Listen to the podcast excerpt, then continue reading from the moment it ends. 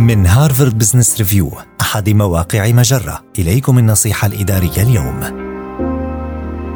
أكثر من التواصل صوتياً وقلل من التواصل نصياً. عندما يتعلق الأمر بالتواصل مع زملائك في العمل، لديك الكثير من الخيارات كالرسائل النصية وتطبيقات مثل سلاك وزوم والهاتف والبريد الإلكتروني. ولكن أي منها تعد الأفضل؟ لا يمكن إنكار السهولة التي يتصف بها التواصل كتابة، فالتواصل القائم على المراسلات النصية غالبا ما يكون أبسط وأكثر فاعلية، كما أنه يتيح للمتلقي الرد في وقت فراغه، فإذا أردت إرسال رسالة بسيطة أو تقرير سريع بالمستجدات أو مرفقات، حينها تعد رسائل البريد الإلكتروني والرسائل النصية هي الطريقة الأنسب.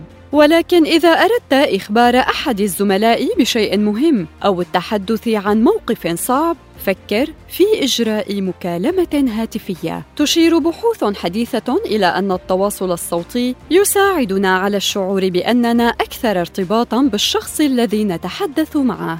وفي حين أنه يمكننا إجراء اتصالات مرئية إلا أن رؤية وجوه الأشخاص الآخرين لا تجعلنا نشعر أننا متفاعلون معهم بدرجة أكبر من سماع أصواتهم. قد يبدو التحدث عبر الهاتف غريبا بداية لكن الفوائد المتحققة ستفوق هذا الشعور بعدم الراحة.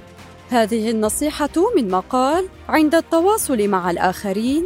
اقتصد في الكتابة وأكثر من الكلام.